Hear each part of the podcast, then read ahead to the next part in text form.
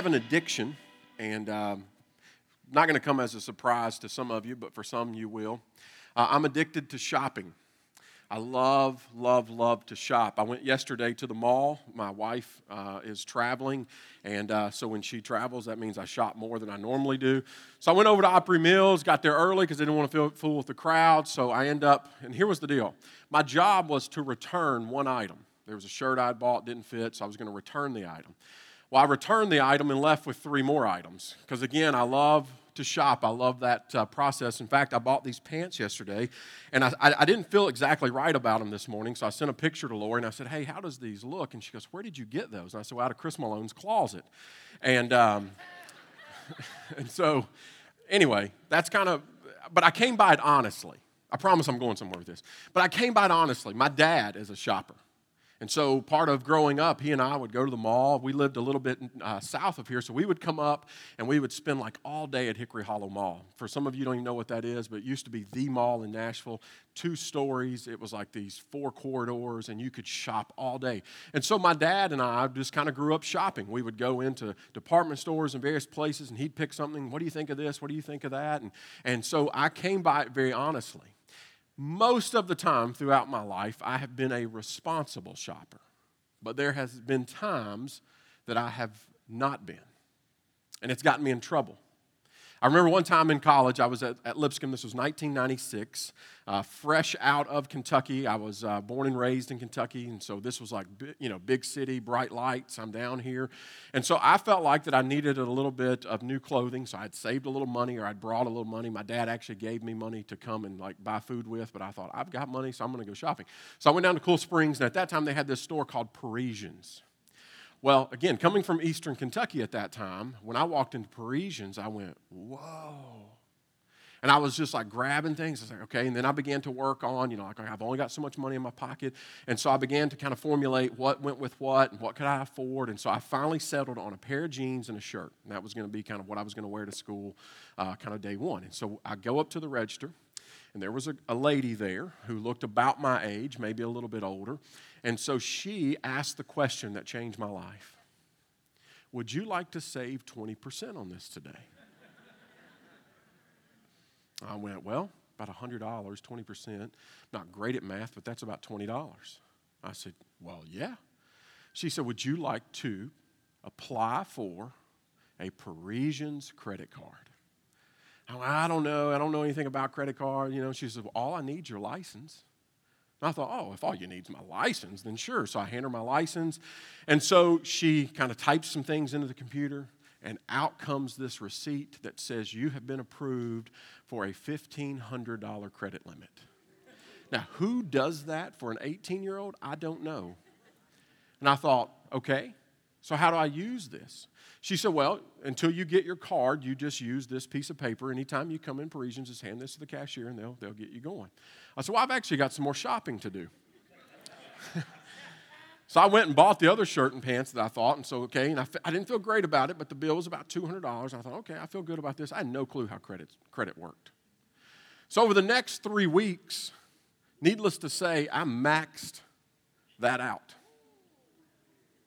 I didn't know what maxed out meant at that time. Also, remember this I gave them my license, meaning that all the information she put in, all the billing went to my house. So then the month comes, my dad gets a, and his name is Roger, like my given name is Roger. And so he gets a bill from Parisians to Roger Shepard. Now I go by Jason. So he opens this up. I mean, remember, he's in Pikeville, Kentucky. He opens this up and sees about $1,600, so he calls me. He goes, Jason, you know anything about a, a $1,600 bill to Parisians in Nashville? I said, Well, Dad, I, I, bought a pair of pants. He goes, No, you bought more than a pair of pants.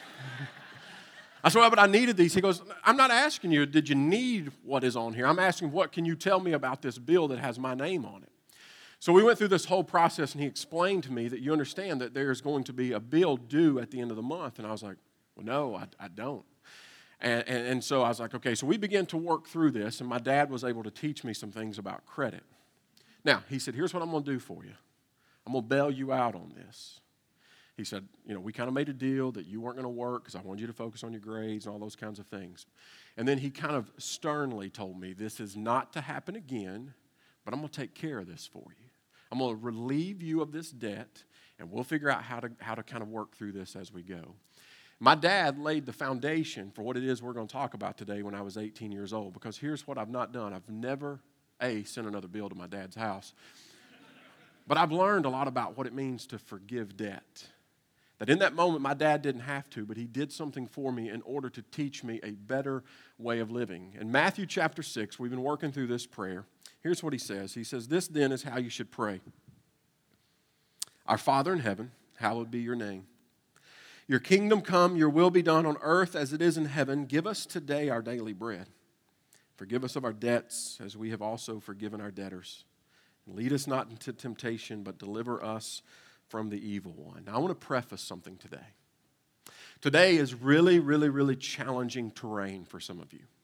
This is going to be something that is going to be very heartfelt. It's going to be emotional. It's going to stir some emotion. It may be even bring or drag some things back to the front of your mind that you have worked really, really hard to kind of push to the back of your mind. For some of you, this is going to be very sensitive. It is deep, it goes way back. It brings up maybe a world of pain and hurt and everything that goes with that. But hopefully what you will experience today that you are in a safe place you're in a safe environment to begin to work through some of these things some things that you have worked hard to forget but you really haven't forgotten some things that you, you would wish could be taken from you. And so I just want to say that today it's not to bring up the pain, it's to begin the process, maybe for some of us, to begin to heal some of that pain, to address it, to understand it, and then begin to practice it. Because here's why this has great bearing on your spiritual, your physical, and your emotional well being. And here it is. Verse 12, he says, And forgive us our debts as we have forgiven our debtors. I had a moment this week, and hopefully you're beginning, maybe you've had some of these moments. But last week we talked about daily bread. This week we're talking about forgiveness. And I had a moment like Thursday or so where I said, You know what? And it's not that I didn't know this, but maybe there was a renewed sense of this. I had a moment where I went, wow, Jesus, you really do know me. It was almost like something jumped off the page and went, I'm known by Jesus. I'm known by God the Creator. It was this moment where I went, wow, you, you know exactly what I need.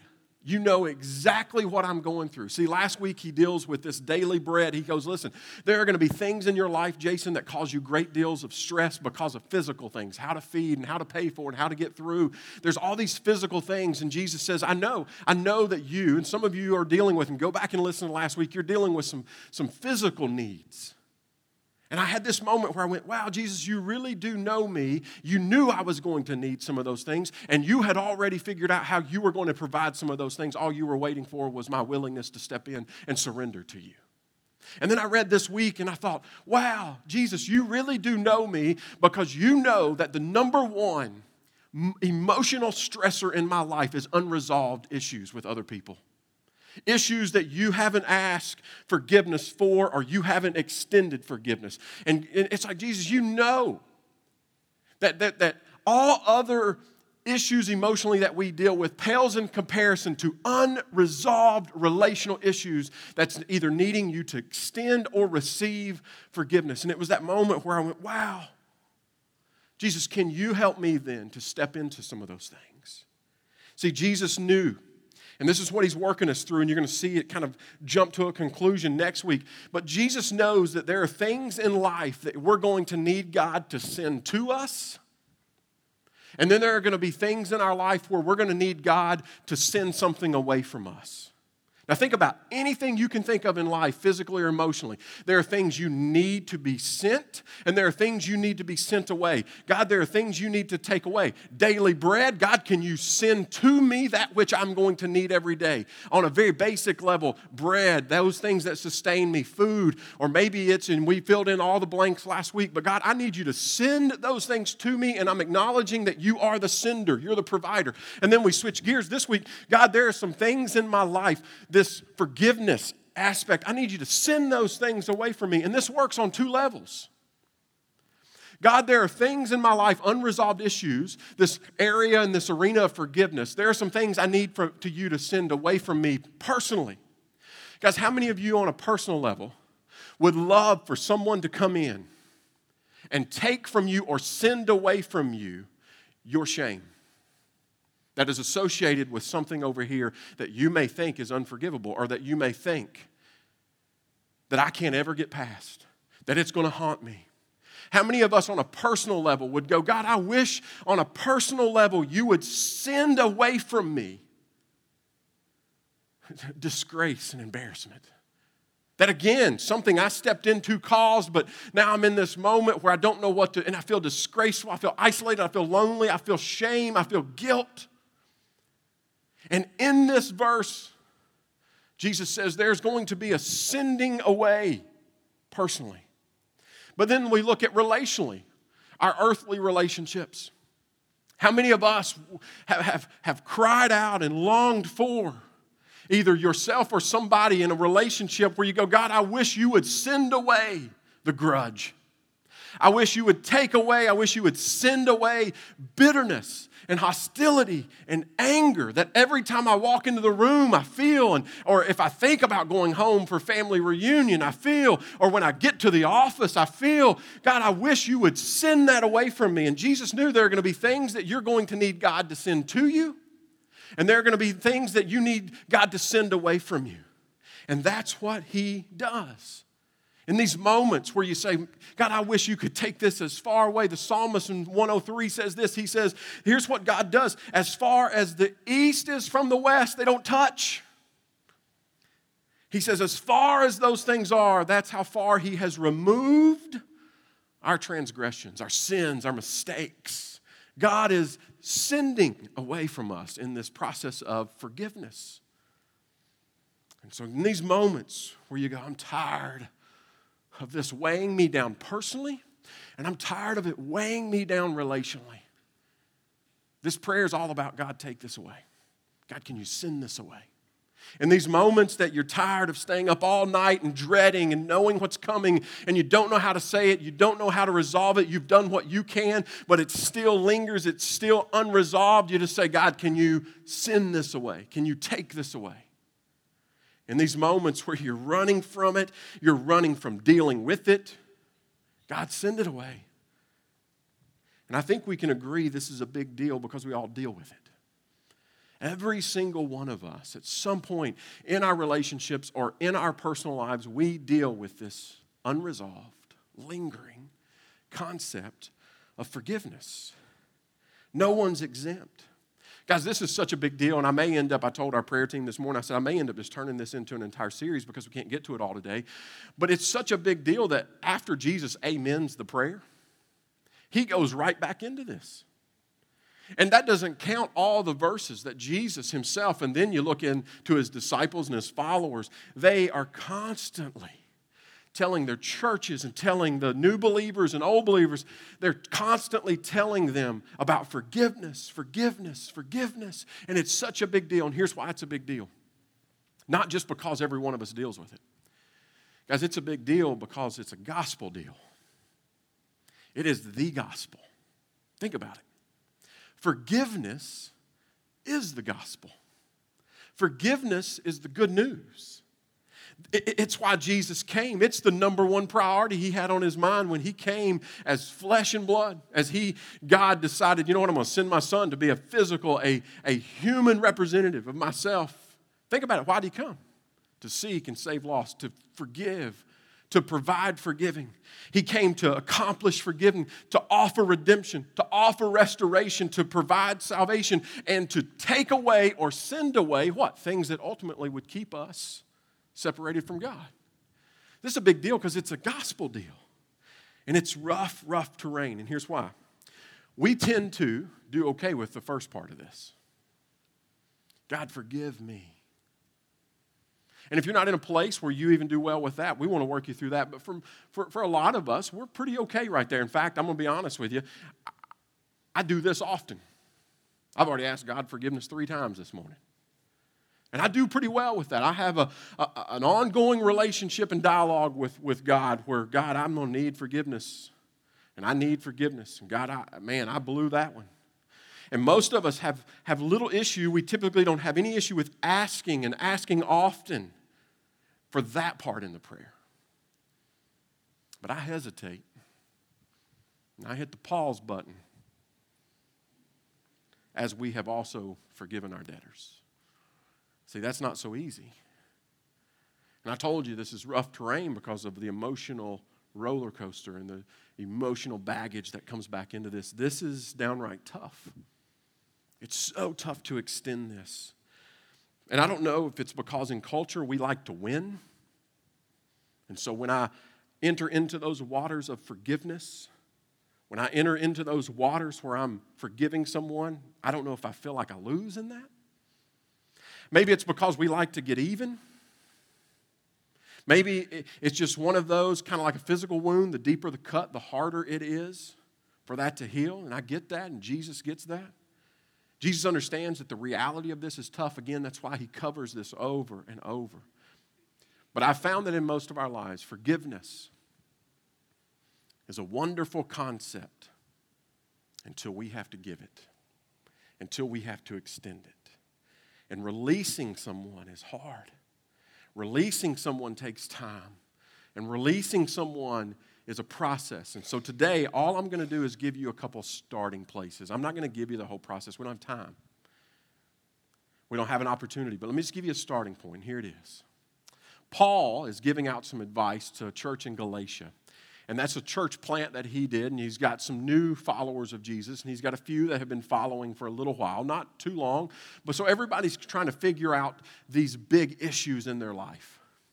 And so Paul is giving some instructions, he's giving some encouragement, and he's dealing with all sorts of things, some things very similar to some things in our culture. And one of those things is this obstacle of forgiveness. And so he says, Listen, let me give you a little advice. Let me help you live differently tomorrow than you lived yesterday. He said, So let me give you a little bit of advice in this arena of forgiveness. Let me give you a starting place. And while it may not get you to a place of full release today, it will at least get you started. And here's what he says in Ephesians chapter 4 He says, Be kind and compassionate to one another, forgiving each other. There's the instruction.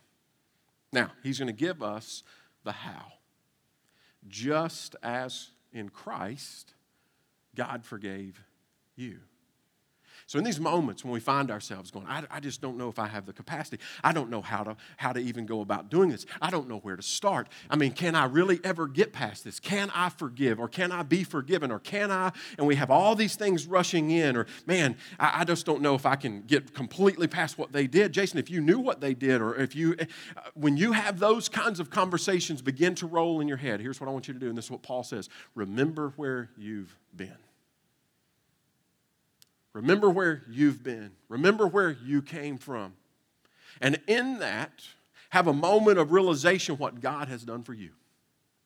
He says, let that be the starting place. He says, God released you through your relationship in Jesus. All that stuff that you thought would never go away in your own personal life, those things that separated you from God. He says, remember where you've come from.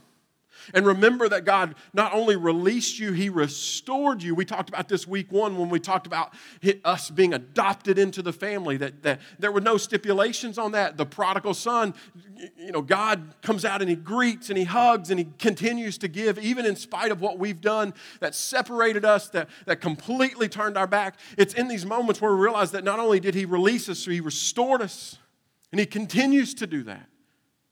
See, it's, and it's so vital then when we get to that place where Paul says to the Ephesian people, he says, Listen, be kind, compassionate, forgive. And here's how this starts. Remember what God did for you. He said, Because it's vital that your response, or at least in part, your response to that message is that you begin to facilitate that, that you begin to emulate this in your relationships. So, how do we begin this process of releasing in our own personal lives, but in our also collective lives relationally? Well, it starts with remembering where I've came from, remembering what God has done for me. And here's the second one. This is a big one for me. I have to remember sometimes that I'm not at the top of the totem pole. And in these moments where I do what Paul tells me and I stare into the grace of God, I remember that. Wow, I'm I'm not the most wronged. I'm not at the top of that totem pole. Grace helps me remember that. It reminds me of what I deserve and what I receive is two very different things. When I begin to understand that I'm not the most sinned against, I'll never be asked to outforgive my God. That I don't sit at the top of the forgiving distribution chain I begin to go, wow. I, I, maybe there is room in my life to begin to extend some of these. I'm not the top forgiver. Let me say it a different way. And guys, this, this completely changed it for me. I was talking with, with Leanne this week, and, and, and this, this just, it came to me in a way of something I had read, and I went, wow, that, that's, this shapes all of this. Here it is. See, we see ourselves as sinned against first and sinner second. So let's walk with me for a second on this. We see ourselves, when we begin to look at the arena of forgiveness, unresolved issues, we tend to look at each other, either, whether it's a marital relationship, boss to employee, a neighbor, a family member, whatever it is. We typically walk to the table trying to resolve something as what first? Sinned against first. I walk into a relation or I walk into a conversation with Lori. I've already got loaded in my mind what she did. And it's only through a process of her convincing me that I finally get to a place where I understand or at least in part embrace what I did. And guys, think about it.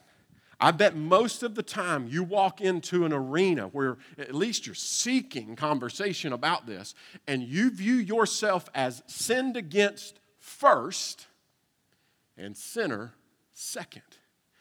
But the gospel, and this is what Jesus does, he turns this upside down and says, listen, the gospel as I present it is quite opposite of that. You are first sinner. I think of where Paul tells the Roman people, he says, Listen, for everyone has sinned and fallen short.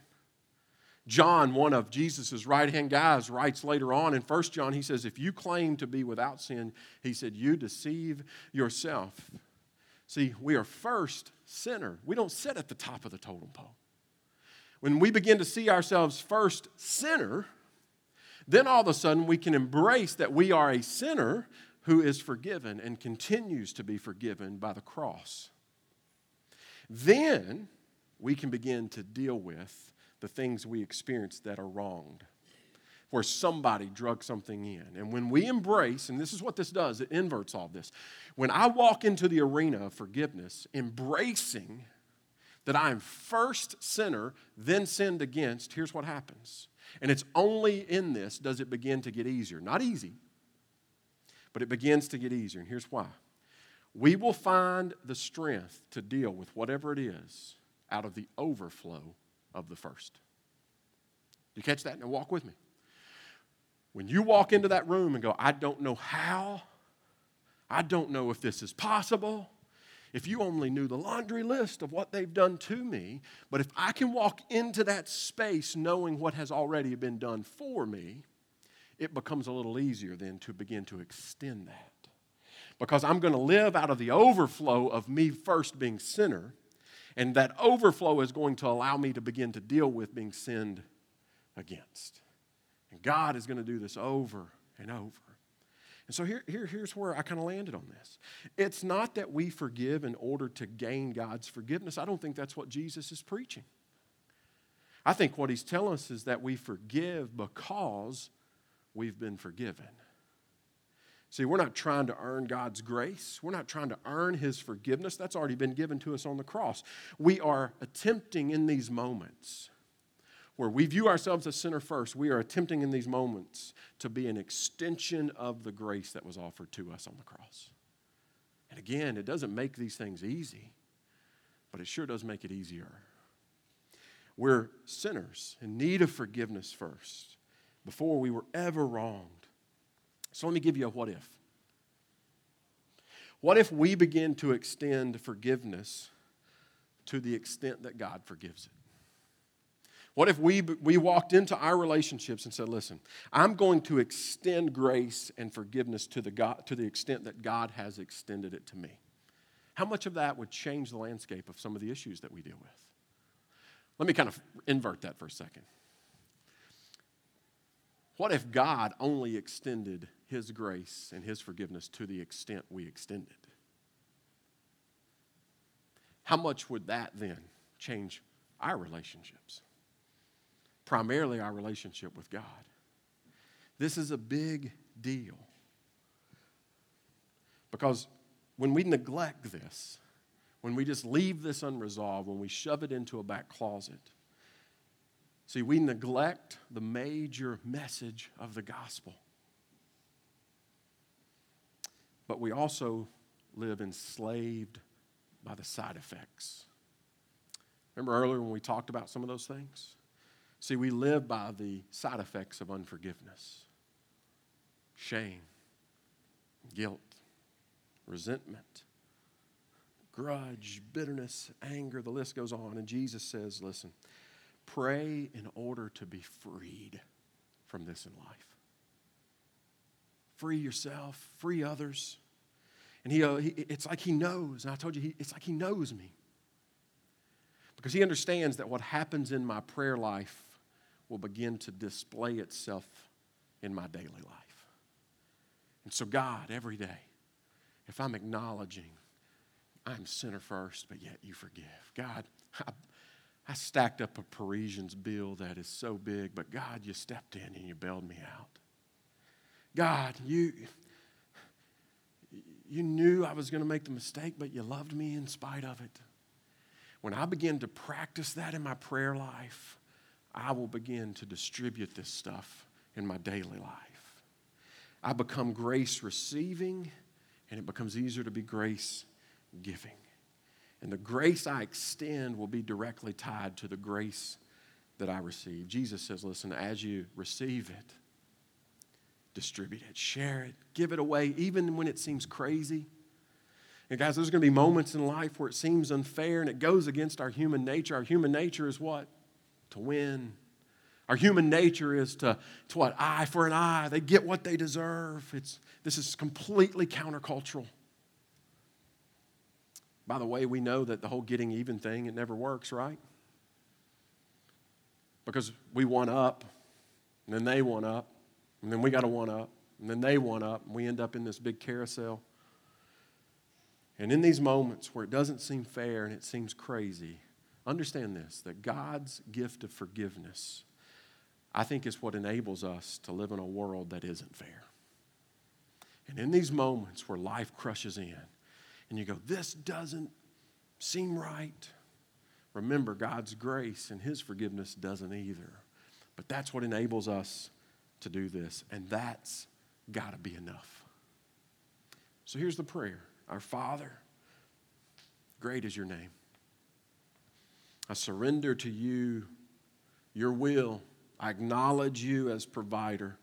And God, will you allow that to be the foundation where I realized I wasn't worthy, but you still gave. You still helped me. Now help me to be an extension of that. Stand with me. I want to share one more thing. It's going to be quick. I want to share one more thing, one more why, one more how. Remember, where you've come from and that God met you in that place and just erased. He removed it as far. Remember that you don't sit at the top of the forgiving totem pole. There's always someone that has forgiven way more than we will ever be required to. But let me give you one more thing Galatians chapter 2. For through the law I died to the law so that I might live for God. Now, catch this. I have been crucified with Christ, so no longer I live, but Christ lives in me. The life I now live in the body, I live by faith in the Son of God who loved me and gave himself for me and for my mistakes. Bottom line forgiveness is about being like Jesus, being transformed into the likeness of Jesus. So when we claim Jesus, when we claim identity in Jesus, that I'm going to live as Jesus, forgiveness is a part of that package. And Jesus doesn't ask us to do anything or become anything that He's not already become. So, for me to fully identify with who He is, and that is this gracious, forgiving Savior, it has to include me stepping out and being gracious and forgiving. And here's what happens in doing so we model Jesus. So, in those moments, for no other reason, walk into those situations and say, Today I'm going to model Jesus. I'm going to model the gospel. And when you sit down at a table that doesn't seem fair and it doesn't seem right and it doesn't seem like that you should have to be the one dealing with this, could you walk into it going, you know what? I can't hold anything against them that Jesus no longer holds against them. And in that moment, you will begin to be freed. You'll begin to experience life at a free level. And you know, I'm one that would never tell you, oh, just forgive and forget. It doesn't work that way. It's going to take some time. But I promise you, in time, God will begin to heal those deep cuts and those deep wounds, whether it's you to Him or it's you to someone else. And I pray that you live into that freedom. Forgiven people forgive people. It's, about, it's not about reciprocity, it's about God's kindness to me. So, what's your next step?